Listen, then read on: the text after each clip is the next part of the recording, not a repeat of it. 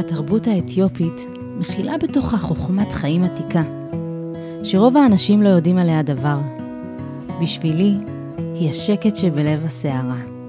תזכורת יומיומית שאני לא סך כל המעשים שלי, אלא תמיד בת אדם שלמה, אהובה, שייכת וטובה מעצם היותי. היי, קוראים לי בת אל מששה אשכנזי, ובפודקאסט אימא אתיופית אני מזמינה אתכם לבית שלי, לאחד ממקורות ההשראה הגדולים בחיי.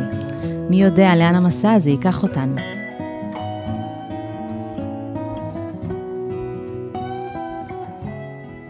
אז יום אחד אני נכנסת לאיזושהי חנות בחדרה, חנות אה, של פיצוחים, מוצרי טבע, וככה אני מתחילה לפתח איזושהי שיחה עם המוכרת, ואנחנו מדברות על, אה, על תזונה, על אה, מוצרים מזיקים, בריאים וכולי. ואז היא אומרת לי, תשמעי, אני רוצה להגיד לך אבל שאני ככה, בשכונה הזאת גרים הרבה אתיופים, ואני מאוד מאוד מופתעת ממה שקורה, ממה שקורה איתם בשנים האחרונות. כי אני רואה שהילדים אוכלים המון המון ממתקים. אני רואה אפילו בעיות של עודף משקל אצל ילדים, משהו שלא ראיתי אותו אף פעם. ואני מתפלאת, כי בעצם אתם מגיעים מתרבות שהיא מאוד מאוד אה, בריאה, עם אוכל שהוא מאוד מזין, ואיך זה יכול להיות ש, ש, שהגעתם לכאן, ו, ופתאום התחלתם לאכול המון דברים אה, לא, מז, לא בריאים, מזיקים לגוף, ופתאום יש בעיות של השמנה ובעיות בריא, בריאותיות אחרות, ואתם מגיעים עם גנטיקה שהיא מאוד מאוד טובה, ואני רואה ש... ש מה שנקרא ש, שהגנטיקה נהרסת. וזה מאוד מפתיע אותי, מה, מה את חושבת על זה? אז אמרתי, תשמעי, את צודקת, זאת אומרת, באמת, קודם כל זה, זה מאוד עצוב, זה מאוד קשה לראות את זה. אנחנו מגיעים מחברה שהיא מאוד בריאה, באמת, מחוברים לטבע. ו... ו... ואני חושבת שההגעה הזאת למקום שפתאום קיימים בו גם דברים, גם אה, מאכלים שהם לא בריאים, כשבעצם באתיופיה לא היה דבר כזה, כל מה שאכלת היה בעצם מזין, היה בעצם משהו שהגוף שלך היה צריך אותו, ופתאום את מגיעה לתרבות שיש בה סופרים, שיש בה המון חומרים משמרים, דברים שאת גם לא מכירה אותם, את לא יודעת בכלל איך זה ישפיע על הגוף שלך. את מתחילה לאכול את הדברים האלה, זה ממכר אותך, הגוף שלך מתמכר לעוד סוכר ועוד סוכר, ו- וכן, זה נוצר, נוצרת מין שרשרת כזאת, אה, שהיא באמת אה, מאוד מאוד אה, בעייתית. ואז אמרתי, אבל את יודעת, אני, אני, לא נראה לי שזה קשור למה שאת אמרת, כי אני, אני חושבת שזה יותר קשור לזה שאתם מגיעים מחברה שהיה בה איזשהו חוסר uh, תזונתי, um, כאילו הייתם חיים באתיופיה חיים שהם יותר uh, עניים, ואז כשהגעתם לארץ, אז, uh, אז ראיתם כנראה את כל השפע הזה, וזה גרם ככה לאיזושהי הצפה ובלבול. הסתכלתי עליה, אמרתי לה, תשמעי, אני לא יודעת על מה את מדברת, אנחנו לא היינו עניים. אז אמרת לי, אבל לא היו לכם מכוניות? לא היו לכם בתים אה, גדולים, פלאפונים, אה, תשתיות, נעליים? מה זאת אומרת לא הייתם עניים? אמרתי, תשמעי, לא היו לנו את כל מוצרי הטכנולוגיה המתקדמים, נכון. לא הייתה לנו איזושהי תשתית מסודרת, נכון. אבל עניים אנחנו לא היינו. אני לא יכולה להגיד לך על כל יהודי אתיופיה, אני יכולה להגיד לך על המשפחה שלי, שאנחנו בכלל לא היינו עניים, היו לנו שדות על גבי שדות. היה לנו יבול שהיה מחזיק אה, במחסן אה, חודשים רבים, היה לנו את הבקר, את הצאן, אה, פירות ש... שקטפנו מהעצים, זאת אומרת, לא, לא, לא, לא היה חסר לנו שום דבר. אמרת לי, אוקיי, אז היא אמרת לי, אבל, אה, אני יודעת למה את מתכוונת. את מדברת על זה שהייתם בעצם אה, עשירים בחלקכם, זאת אומרת, שמחים בחלקכם? אמרת לה, לא, לא, לא שמחים בחלקנו, לא במובן הזה עשירים, אלא עשירים ממש. תדמייני לך שדות על גבי שדות, אה, יבול שמניב, אה, תבואה שגדלה בלי עין רעה, יפה, צאן בקר, זה אושר, זה אושר אמיתי. הסתכלת עליי, אמרת לי, אוקיי, אה, לא כל כך מבינה על מה אני מדברת, אמרתי, כן, אבל, אבל, אבל הייתם חיים ב, במקומות לא מפותחים. כן, מפות... לא מפותחים, את צודקת, אבל לא היינו, לא היינו עניים. טוב, השיחה לא התקדמה לשום מקום, סיימתי את הקניות, יצאתי מהחנות והייתי במין תחושה כזאת של, אוח, עוד פעם, עוד פעם השיחות האלה, עוד פעם החוסר ההבנה, הפער הזה. ככה יצאתי עם תחושה, אה, אני חייבת להגיד, מאוד מאוד כואבת. אה, איזשהו כאב על זה שקודם כל שתופסים אותי ואת הקהילה שלי באופן שהוא שגוי, שגוי בעיניי. אמ, והכאב השני, אני חושבת, היה הכאב על זה, ש... על זה שלא הצלחתי להסביר את עצמי כמו שצריך, על זה שהיא לא הבינה אותי. אמ, וככה השיחה הזאת הסתובבה איתי, ועדיין מסתובבת איתי אה, ככה בתוכי, ואני ככה חושבת עליה, והיא מהדהדת בי המון המון זמן. וככל שהזמן חולף, ככה השיחה, אה, אני מבינה יותר ויותר את השיחה. אני יותר ויותר מבינה מה היה שם, איזה תפיסות כל אחת מאיתנו מביאה אה, לתוך המרחב, לתוך הדיון הזה שהיה שם. וככל שעובר הזמן, אני בעצם מבינה שהמוכרת ואני דיברנו בעצם ב, בשתי שפות שונות. ומה זאת אומרת שתי שפות שונות? Uh, המוכרת בעצם דיברה על, uh, על uh, רמת חיים גבוהה. היא מדברת על טכנולוגיה מפותחת, היא מדברת על מכוניות, על בתים גדולים שעשויים מחומר מסוים, על בגדים יפים ונעים. ומבחינתה, אדם עשיר זה בעצם אדם שלבוש בצורה מסוימת, שיש לו חפצים מסוימים, אה, כלי רכב, אה, תשתיות מפותחות מאוד, אה, בית גדול, אולי עם כמה מפלסים וכולי. וכשאני מדברת על עושר, אני מדברת על עושר שהוא עושר שהוא אחר, עושר שהוא לא אה, מתבטא ברמת חיים גבוהה, זאת אומרת טכנולוגיה מפותחת, אלא ב... אה, כמה זמן היבול שלי לצורך העניין יכול להספיק לי במחסן? האם ש... האם עכשיו אני חצי שנה, אחרי שקצרתי את התבואה שלי, האם עכשיו חצי שנה אני יכולה לשבת בשקט ולא לעבוד ולא לעשות כלום ועדיין יהיה לי אוכל? אם, אם אני יכולה לשבת חצי שנה אה, בלי לעשות אה, שום דבר, אז כן, אז אני עשירה, כי חצי שנה אני לא צריכה לעבוד, וזה מבחינתי לחלוטין אושר. אם יש לי שדות על גבי שדות שאני יכולה להתהלך בהם, ואם יש לי מים זורמים אה, של אה, נהר אה, נקיים שאני יכולה לשתות מהם ולהתקלח מהם, אז כן, אני עשירה. אה, אם אני לא משועבדת לאיזושהי עבודה שאני עובדת, אה, לא יודעת מה, מ-8 עד 6, אז, אז כן, ואני עדיין חיה ויש לי מה לאכול, אז כן, אני עשירה. אה, ואני מדברת על איכות חיים גבוהה, והיא מדברת על רמת חיים גבוהה, וזה שני דברים שהם מאוד שונים. ואני חושבת שבתרבות המערבית, אולי ובתרבות אה, אה, הישראלית, אז יש אה, רמת חיים גבוהה נחשבת לאיזשהו, לדבר שאנשים שואפים אליו. והמקום שממנו אנחנו, יהודי אתיופיה, מגיעים, הוא מקום שבאמת איכות החיים הייתה מאוד גבוהה, אבל הטכנולוגיה, לפחות בכפרים, חשוב לי לציין כמובן שזה בכפרים ולא בערים, כי כמובן שבאתיופיה יש גם ערים וגם כפרים. אה, היהודים חיו בעיקר בכפרים, חשוב לציין את זה, וכן, הטכנולוגיה שם לא הייתה מפותחת בכלל. וכן, אנשים הדליקו מדורות כדי לחמם אוכל, וכן, לא היו לנו מקררים ולא היו לנו אה, מכוניות, אה, ובטח שלא פלאפונים וכולי וכולי. ואנחנו דאגנו לכל הקיום שלנו, לבניית הבתים, שלנו, ל... אה, ליבול שאנחנו נאכל, זאת אומרת, כל מה שהאדם אה, היה צריך בשביל לחיות חיים מטיבים, אז הוא יצר לעצמו באתיופיה. זאת אומרת, מהבגדים שלבשנו, ועד, ועד האוכל שאכלנו, ועד הבתים ש, שגרנו בהם. זאת אומרת, המיומנויות שהאדם האתיופי היה צריך אה, כדי לחיות בכפר חיים שהם חיים טובים, הוא היה צריך מיומנויות אה, מאוד מאוד גבוהות, מיומנויות של היכולת לבנות, לבנות בית, לבנות כלים שבהם הוא אוכל, בגדים שאותם הוא לובש, המון ידע והמון מיומנויות שהוא היה צריך, אה, מה שנקרא, לרכוש וליישם כדי לחיות חיים מטיבים ולעבוד את האדמה. אה, ולדעת מתי הוא זורע ומתי הוא קוצר, ו- ואיך, אה, ומה קורה כשיש אה, שנים שיש בהם פחות גשמים. כל הכלכלה היא, היא מאוד מאוד, זאת אומרת, מה שיש לך זה מה שאתה עושה ויוצר.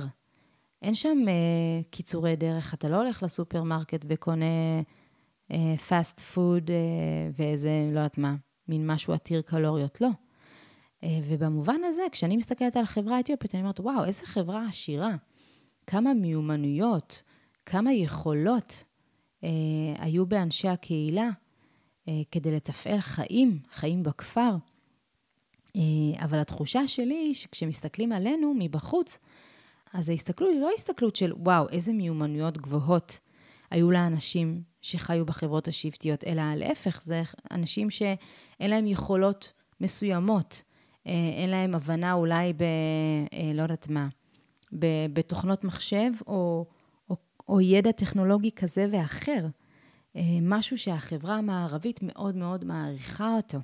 בגלל זה אני אומרת שההסתכלות שלי ושלה היא הסתכלות אחרת.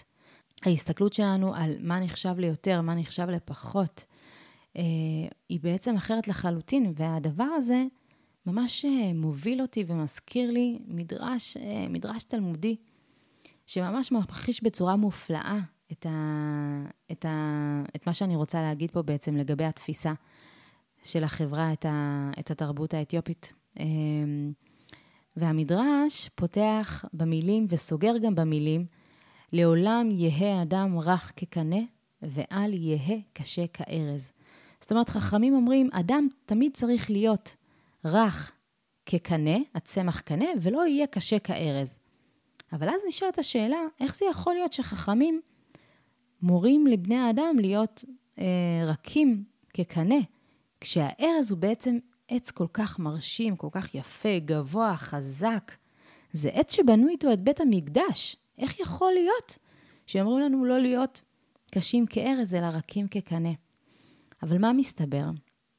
מסתבר שהארז, כמה שהוא גבוה ויפה וחזק ומרשים, ואני חושבת שהארז הוא, הוא כמו התרבות המערבית. התרבות המערבית, יש בה משהו שהוא, שהוא מרשים כלפי חוץ. וכשמסתכלים על התרבות האתיופית, יש בה משהו שהוא מאוד קנה. הקנה הוא בעצם צמח אה, אה, נמוך יותר, שני מטרים עד חמישה מטרים אה, מקסימום. צמח שהוא מאוד עדין, רך, הוא מתנועע ברוח. אה, צמח לא מרשים במיוחד, לא, לא יפה במיוחד. לא נראה גם חזק, נראה מאוד מאוד אה, חלש אפילו, בגלל הגמישות שלו והיכולת שלו לנוע. ואז כשמסתכלים על הקנה, באמת יש בו משהו שהוא מאוד לא מרשים. אממה, הקנה, יש לו שורשים מאוד מאוד ארוכים. ולא משנה איזה רוח מגיעה, הקנה תמיד נשאר יציב. זאת אומרת, הוא אמנם יכול, הוא מתכופף, הוא, הוא זורם ונע עם הרוח, אבל הוא לא נתלש מהמקום שלו. הוא תמיד נשאר יציב במקומו. לעומת זאת, הארז, מגיעה רוח מזרחית שהוא לא מכיר אותה, והארז פשוט נתלש ממקומו, כי השורשים שלו לא ארוכים מספיק.